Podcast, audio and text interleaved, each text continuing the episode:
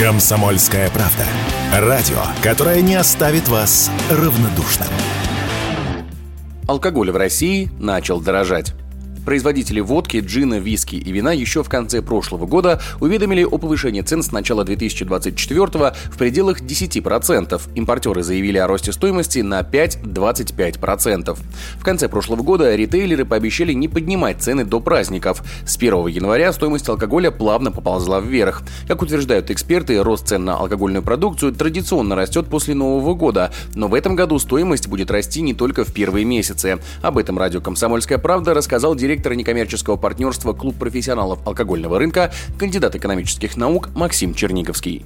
К сожалению, это уже стало такой не очень доброй традицией. Это повышение цен на алкогольную продукцию с начала года. Цены на всю алкогольную продукцию растут, но вот растут по-разному. Дело в том, что на российский алкоголь цены растут, но сравнительно незначительно. В первом квартале в среднем на 5-6% на все виды э, алкоголя российского производства. А вот что касается уже ситуации второго квартала, вырастут цены, вырастут значительно. Особенно сильно рост цен в течение года скажется на вине. Все из-за пошлин, которые повысили в середине 2023-го. И если пока запасов иностранных вин на складах еще хватает, то к маю этого года стоимость импортного алкоголя вырастет в два раза. Такое мнение радио «Комсомольская правда» высказал руководитель Центра исследований федерального и регионального рынков алкоголя Вадим Дробис.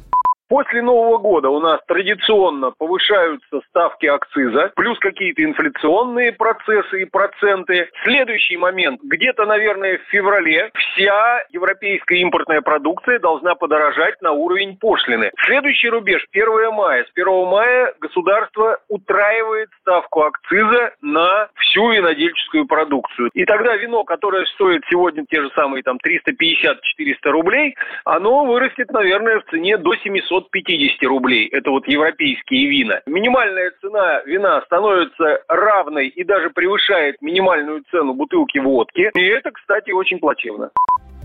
Еще одно изменение на рынке алкоголя в этом году – его могут начать продавать по биометрии. Согласно задумке, покупатель должен заранее сделать селфи в приложении госуслуги биометрия и подтвердить личность в цифровом профиле. И тогда получится оплатить алкоголь лицом без предъявления паспорта. Егор Волгин, радио «Комсомольская правда».